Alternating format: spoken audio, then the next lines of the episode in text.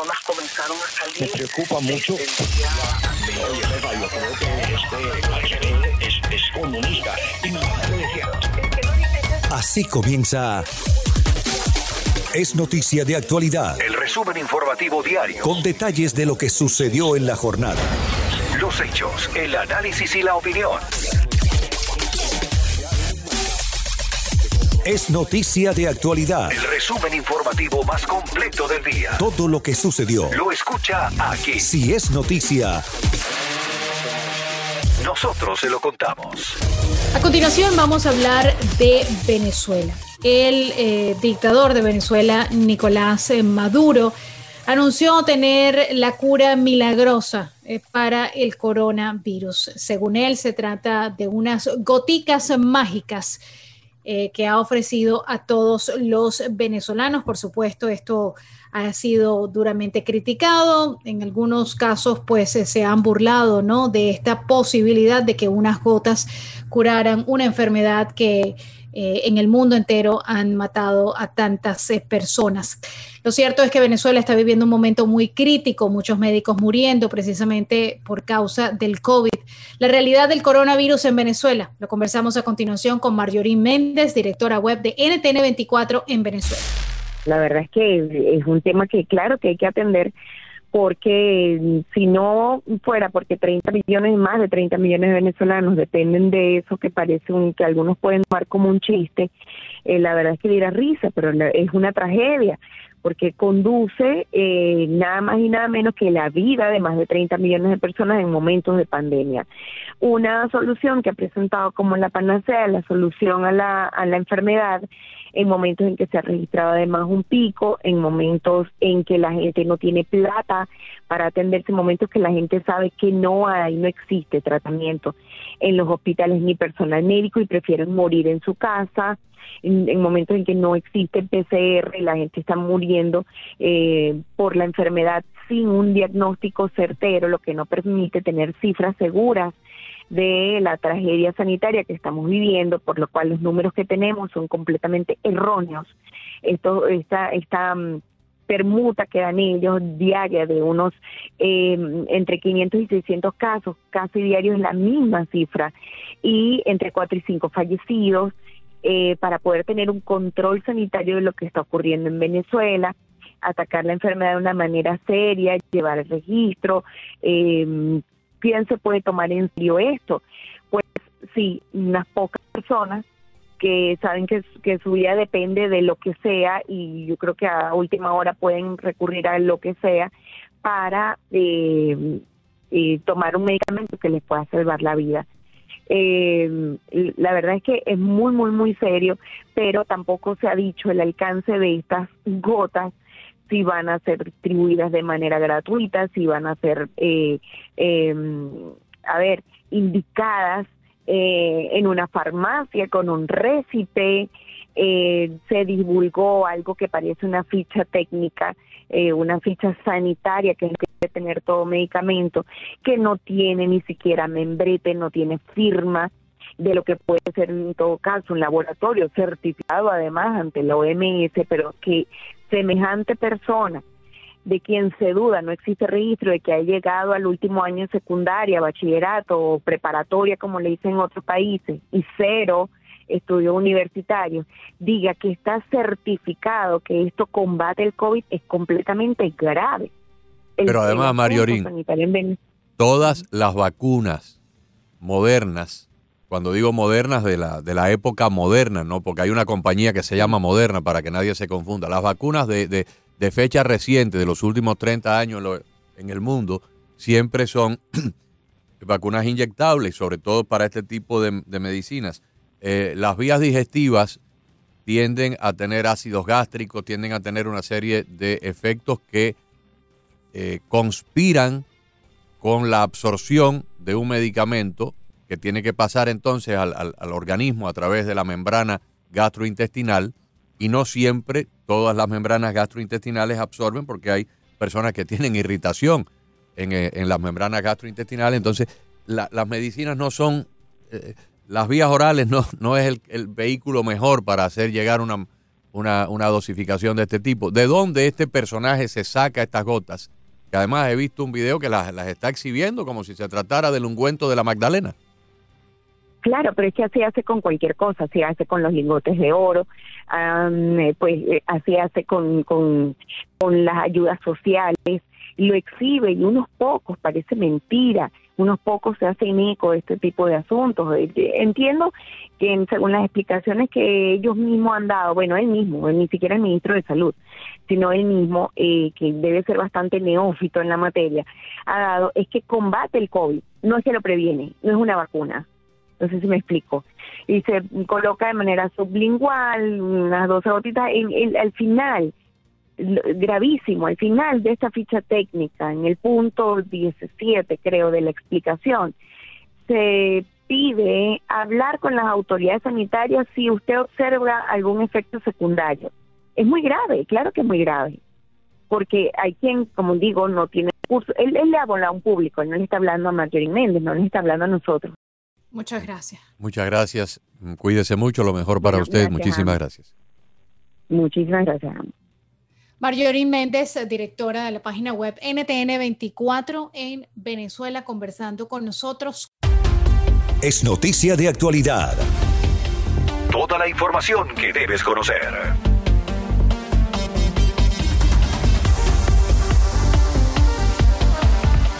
Bueno, continuamos en este programa especial de actualidad 1040. Hoy en la mañana Ricardo y yo, en Ricardo y Roberto, tuvimos la oportunidad de conversar con la congresista, ex congresista, debería decir, David Murcaster Powell. El tema fue precisamente las vacunas y cómo está eh, respondiendo no solamente el gobierno federal y el gobierno estatal, sino también nuestro gobierno condal. No la han llamado, la alcaldesa no la ha llamado. ¿Por qué? Nos enteramos en esta reposición de la entrevista que realizamos en la mañana de hoy, Ricardo y yo. Vamos a escucharlo. Congresista, gracias por acompañarnos. Un verdadero placer tenerla en el programa. Gracias. Buenos días, Ricardo, Roberto, gracias por tenerme. Cómo no, cuéntenos eh, lo que usted ve en estos momentos, sobre todo esta disputa que hay entre el gobernador de Santis, eh, que pues eh, le llamó la atención al gobierno federal porque no llegaban suficientes vacunas. La administración del presidente Biden le dijo, me muero de la vergüenza con ustedes, pero ustedes todavía tienen el 50%. El gobernador replicó de que el 50% lo tenía guardado para la segunda dosis, eh, pero eh, después se reveló que el propio gobernador días antes había dicho de que él no tenía absolutamente ninguna vacuna guardada, que eh, además pues eh, había hecho toda una serie eh, de regulaciones eh, donde castigaba a los eh, condados, a las instituciones que no dieran la vacuna lo suficientemente rápido, contradiciéndose. Algunos dicen que alguna de esta contradicción es una flagrante mentira del gobernador que la utilizó políticamente. ¿Cuál es su visión de todo esto que está pasando? Sí, mira, desafortunadamente nosotros hemos visto que el gobernador de Santis no ha tenido transparencia, no nos ha da- dado los datos desde el inicio de la pandemia. En marzo, cuando comenzamos a ver que la pandemia ya estaba aquí en el estado de la Florida, el gobernador nunca tuvo ninguna discusión ni con los congresistas, en el momento yo era la congresista del Distrito 26, ni con eh, oficiales electos aquí locales. Eh, entonces, lo que nosotros hemos visto desde el inicio es que ha habido una falta de liderazgo, no solamente al nivel federal, cuando el presidente Trump estaba a cargo, pero también aquí al nivel de estatal.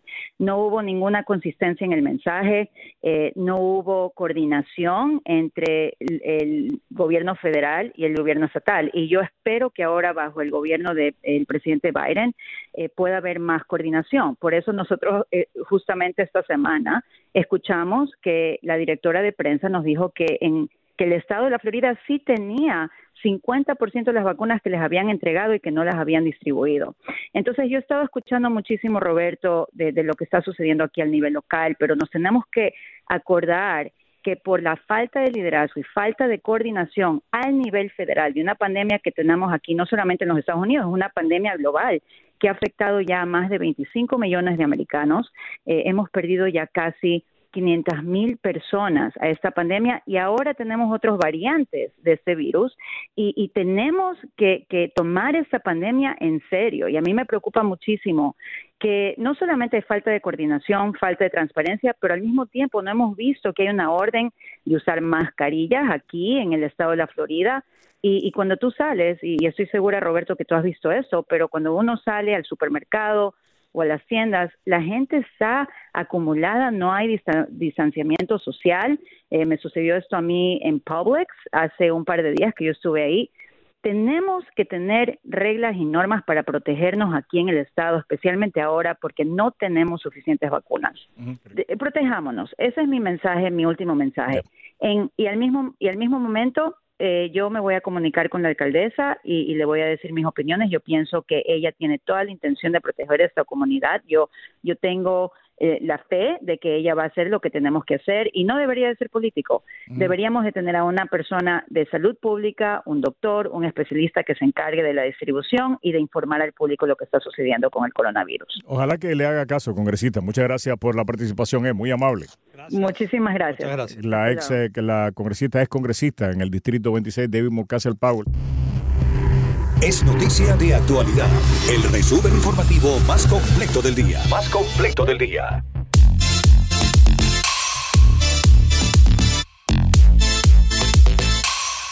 Se logró un acuerdo. Miami-Dade reveló la cifra que acordaron con los propietarios de los Marlins, esto después de una demanda que el condado presentó años atrás. Yoli Cuello conversó con la comisionada Raquel Regalado, quien calificó el contrato que se hizo en su momento con el equipo como el peor que hizo Miami-Dade. El condado aún no sabe qué hará con los fondos, pero afirma que comúnmente se usa para áreas públicas. Gracias por hablar sobre este tema porque como saben muchas personas, eh, lo que es el, el master plan de los Marlins y lo que ocurrió no con esa negociación, yo creo que eh, queda en la historia como el peor contrato que hizo el condado de Miami-Dade, ¿no? Entonces, eh, todo lo que podamos lograr eh, para reemplazar el dinero eh, que se usó de los contribuyentes, yo creo que es importante. Eh, son eh, unos millones de dólares, todavía no hemos decidido cómo lo vamos a usar. Vamos a estar hablando sobre eso eh, los próximos días en la comisión del condado Miami-Dade, pero la venta eh, a Jeter fue eh, por, eh, creo que varios billones de Sí, dólares. como Entonces, 1.200 millones, ¿no fue más o menos? Pero eso no es ni, un- ni un porcentaje de nada, ¿no? Eh, No, pero no, ¿qué no. aprendimos de todo esto? Es decir, porque eh, se llegó a una negociación, estaban en las cortes y por lo menos eh, lo, eh, lo que ha publicado el periódico, ajá, 4.2 millones, ¿eso tendría una especificación para lo que se puede usar o es a discreción del condado en lo que se pueda usar o cómo, cómo, cómo sería eso? Bueno, estamos esperando, estamos esperando que nos digan, ¿no? Cómo se puede, cómo se puede usar. En parte se tiene que usar para pagar los gastos legales, no de traer este, este litigio eh, contra los Marlins. eh, pero una de las razones que se llegó a un acuerdo es porque ese contrato, eh, aunque se negoció aquí con la comisión eh, del condado Miami-Dade hace ya ahorita más de una década, ¿no? Eh, fue un contrato que le daba muy poca eh, posibilidades eh, al condado si ocurriera un fenómeno, ¿no? Eh, eh, por ejemplo, eh, nunca hicieron el, el stadium de soccer, eso nunca se va a hacer, eh, nunca trajeron las personas que dijeron que iban a traer en términos de los. ¿Cómo de que, los pero, pero, pare, pare, pare un momentito ahí, ¿cómo que el estadio de soccer nunca se va a hacer? ¿Y qué, qué ha pasado con todas esas negociaciones que están haciendo en la no, tierra no, esa? no, no. Bueno, no, no, no, porque para, para que se acuerden los radioescuchas, ¿no? Cuando se negoció este contrato con los Marlins, eh, esa, al, al lado del estadio de pelota iba a ir uno de soccer. Oh, Ese era originalmente lo que iba a pasar, ¿no? Entonces se decidió no hacer eso y se está hablando de otra cosa con la ciudad de Miami que tiene poco que ver con el condado, ¿no?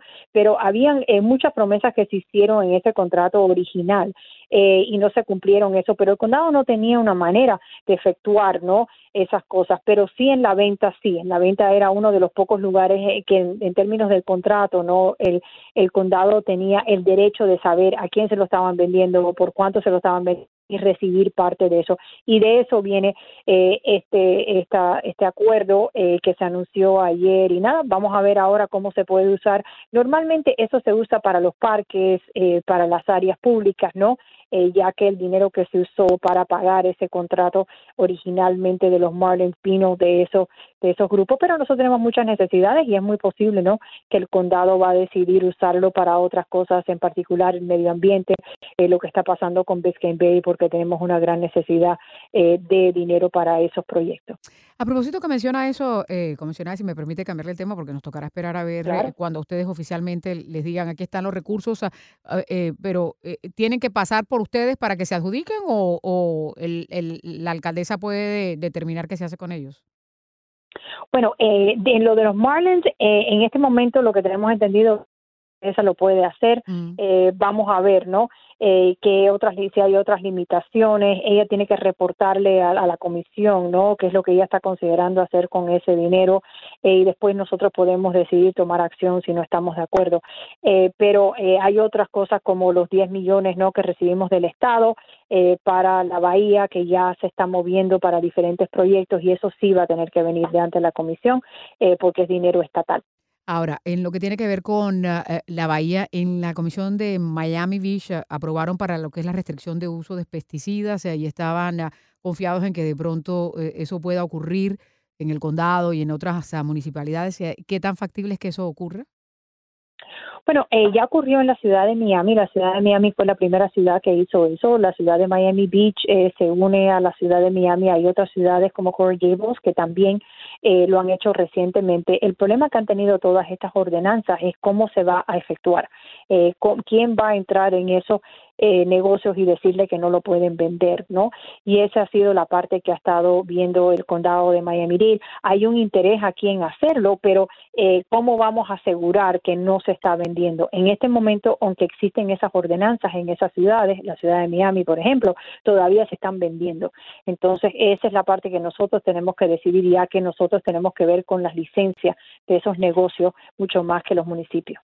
O sea, pero no solamente es la venta, sino que lo apliquen también, ¿no? Pero ahí entraría como en una disputa en qué, en qué sentido, y teniendo en cuenta también las áreas agrícolas que hay aquí, es un poco más complejo de lo que uno piensa. Claro, y una de las cosas que es importante que ocurrió en Miami Beach es que no se incluyó eh, los canches de golf. Eh, porque eso siempre ha sido un poco polémico, ¿no? Entonces incluye todas las otras áreas, pero no eh, los lugares donde se juega golf, que ha sido una de las cosas que no ha funcionado en otros condados. Pero eh, regresamos a lo mismo, ¿no? Nosotros a nivel de condado tenemos que hablar sobre eso y ver quién, qué, qué empleado, ¿no? ¿Quién va a ir a esas tiendas para determinar que se está vendiendo y entonces qué es lo que se hace con un propietario que lo está vendiendo y no siguiendo la ordenanza, ¿no? ¿Le, ¿Le vas a quitar la licencia? ¿Le vas a cerrar el negocio? ¿Qué es lo que le vas a hacer. ¿no? Y, esa es la parte difícil desde punto de vista eh, de los pequeños negocios. Y también eh, los más grandes es algo más fácil porque se puede mandar una carta y decirle que van a estar en violación eh, de la ordenanza de las ciudades o del condado, pero todavía tiene que tener un seguimiento. Y hasta ahora esas ordenanzas no han tenido un vehículo para asegurar que están siguiendo las mismas. Ahora, pero sí existen los estudios que, que, han llevado a demostrar que los pesticidas estos que terminan en, el, la bahía de Biscayne y que por el incidente que pasó el, el, año pasado, ¿no? Eso Completa, completamente de acuerdo y está en, en, el reporte que tiene el condado es una de las prioridades que tenemos en ese reporte. El, el primer, la primera prioridad es eliminar los tanques sépticos y vamos a estar hablando sobre eso también. Eso es nuestra prioridad número uno para esta sesión legislativa. Eh, lo de las pesticidas viene después de los tanques sépticos, ¿no? Porque sabemos que los tanques sépticos están haciendo más daño al medio ambiente eh, y estamos trabajando, ¿no? En, yo creo que ya estamos a como 11 diferentes propuestas legislativas, ¿no? Que van a lidiar con estos reportes en términos de implementar las recomendaciones. Los municipios están empezando a hacerlo, eh, pero eh, esto de los pesticidas es uno de, las, de los componentes más fáciles porque ellos no tienen que poner dinero, ¿no? pero el problema es, bueno, más allá de la ordenanza, ¿cómo nos vamos a asegurar que siguen la ordenanza? ¿Cuál va a ser el castigo si lo venden. Y esa es la parte que no hemos visto todavía un municipio que establece, ¿no? Eh, cómo lo van a navegar y cuáles van a ser los próximos pasos. Por eso el condado está viendo qué es lo que nosotros podemos hacer eh, para asegurar eh, que todos los negocios en el condado sigan una ordenanza si nosotros la pasamos. Pero si tuviera apoyo aquí, si llegamos a ese punto. Muy bien, pues muchas gracias ah, por dedicarnos estos minutos. Un placer. Hasta luego. La información internacional es noticia de actualidad. Noticias Actualidad Radio les informa Julio César Camacho. La mayoría de los senadores republicanos votaron en contra del juicio político a el expresidente Donald Trump. El exmandatario fue acusado una semana antes por la Cámara de Representantes de incitación a la insurrección por su papel en el asalto de sus partidarios al Capitolio que dejó cinco muertos. Actualidad Radio entrevistó al analista y expresidente del Partido Republicano en Florida, Al Cárdenas, quien al respecto nos decía lo siguiente. Cuando un presidente eh, ya no ocupa eh, su posición en la Casa Blanca, eh, los diferentes, las diferentes jurisdicciones legales pueden acusarlo de crimen cometido en las cortes federales eh, o inclusive en las cortes estatales. El tema es que, que tenemos que, eh, eh, que concentrarnos el tema sobre este de, de que si el Senado puede acudir a votar para, para tener una convicción de crímenes que la Cámara de Representantes alega el presidente cometió. Y entonces, con respecto solamente a ese proceso, la pregunta es que si el Senado puede eh, entretener el tema y votar sobre el tema eh, de una convicción, ya una vez que el presidente ha dejado la Casa Blanca. Es un tema de un gran interés y curiosidad para mí. He leído varios artículos de personas que respeto, eh, de expertos constitucionales. Algunos dicen que no puede y otros dicen que sí puede. Eh, yo no creo que el Senado vaya a, poder obtener los 67 votos que hacen falta para una convicción pero si los tuviera por alguna razón, estoy seguro que el tema fuese a la Corte Suprema de los Estados Unidos como tema de, mayor instancia, porque nunca la Corte Suprema, porque nunca ha existido este tema, o sea, nunca ha habido un presidente acusado por por la Cámara en la historia de los Estados Unidos, que después ha ido al Senado a, tener el verdadero juicio una vez que el presidente se haya ausentado. O sea que si por alguna razón el Senado consigue estos 67 votos, puedes asegurarte de que el tema va a ir a la Corte Suprema de los Estados Unidos para recibir su opinión si eso fue constitucional o no. Eh, pero bueno, yo creo que ese es un ejercicio eh, más bien eh, intelectual porque no mm, que estimo que no vayan a haber los 67 votos requeridos en el Senado. Sí, y ahora eh, lo que muchos también analizan es eh, qué va a pasar dentro del Partido Republicano. Hay quienes se atreven a decir que a lo mejor hubo una negociación entre el Partido Republicano y Trump, quien había amenazado con fundar otro partido, por lo menos eso es lo que se especulaba.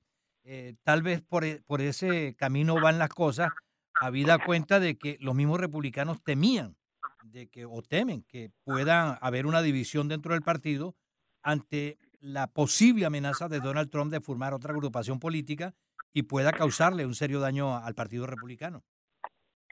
Sí, creo que la respuesta a, esa especulación nos vamos a tener hasta noviembre del año 2022, porque lo que queda por ver es el comportamiento del Partido Republicano y del presidente en casi todos los estados de los Estados Unidos, eh, sobre todo en los estados donde eh, los republicanos somos la mayoría, hay, hay una lealtad enorme al presidente Trump.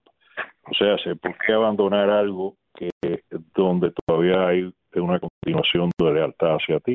El tema, eh, el tema importante es ver cuál va a ser el comportamiento, porque si el presidente decide que va a, formar un grupo y va a empezar a reclutar candidatos que aspiren en primarias contra otros republicanos, entonces sí va a haber una fricción sustancial y, eh, y en mi opinión pues va a llevar a alguna rotura de algún tipo. Pero eso no lo vamos a ver hasta determinar si hay tal comportamiento o si sucede tal cosa. Ya vimos en el estado de Arkansas donde hay tres candidatos importantes republicanos que aspiran a una vacante a la gobernación y ya el presidente se señaló hacia hacia un candidato, su ex secretaria de prensa Sarah Huckabee. O sea que ya el presidente está empezando a participar en primarias republicanas. Eh, vamos a ver cómo continúa eso, pero si los titulares republicanos eh, tienen que enfrentar en una primaria a un candidato de Trump y después vencen, yo creo que ellos van a querer tener cierto tipo de venganza con el expresidente, pero esa, todas esas especulaciones no vamos a saber nada hasta que se tome en acción un plan, si va a haber un plan y hay que observar cuáles van a ser. Eh, yo no sé por qué el presidente quisiera crear una ruptura, porque en estos momentos controla el Partido Nacional, controla el partido en casi todos los estados. Y entonces, ¿por qué va a querer tener una fricción con un partido cuando él en, estos momentos es la persona más influyente del? ¿no? no le veo sentido a que el presidente forme otro partido. Yo creo que eso es una amenaza eh, en especulación de cómo van a votar los senadores en, en este juicio en el Senado que, enfrenta al presidente, pero yo, no lo veo ocurrir. A pesar de que, como dice al, el presidente controla gran parte del partido, perdió las elecciones. Y Hay- y hay republicanos que dicen que a medida que avance el tiempo, pues quedará más eh, comprobado que gracias a las estrategias del presidente Trump fue que se perdieron las elecciones. Entonces, que más bien valdría la pena eh, retirar a Trump y buscar dentro del partido otros nombres, otros elementos, otra figura para seguir adelante. Sí, bueno, eso lo va a determinar, yo creo, la primaria la presidencia en el año 2024. No vamos a tener un evento de importancia antes de eso, en mi opinión, que cause esa ruptura o que cause. eh, va a haber mucha fricción entre aquellos que prefieren que el presidente tuvo su turno y ya se retire y aquellos que, todavía prefieren que el presidente esté en la palestra y, ah, y manejando las cuestiones y siendo el líder del partido ahí. Eh, pero eso usualmente se resuelve en las urnas electorales y, y cómo van las cosas. Para serte sincero, el presidente, en mi opinión, fue el causante de la pérdida de la mayoría en el Senado republicana cuando se involucró en Georgia y atacó a los titulares republicanos allá y criticó a los candidatos republicanos al Senado. Eh, esa responsabilidad tiene que asumir él. Muy agradecido, Ali, y un feliz día. Gracias. Era el expresidente del Partido Republicano en Florida, Al Cárdenas. Les informó Julio César Camacho.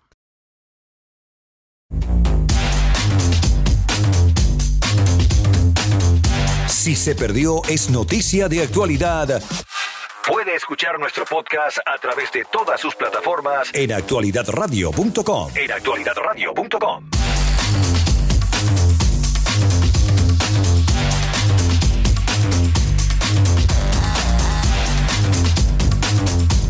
Es noticia de actualidad.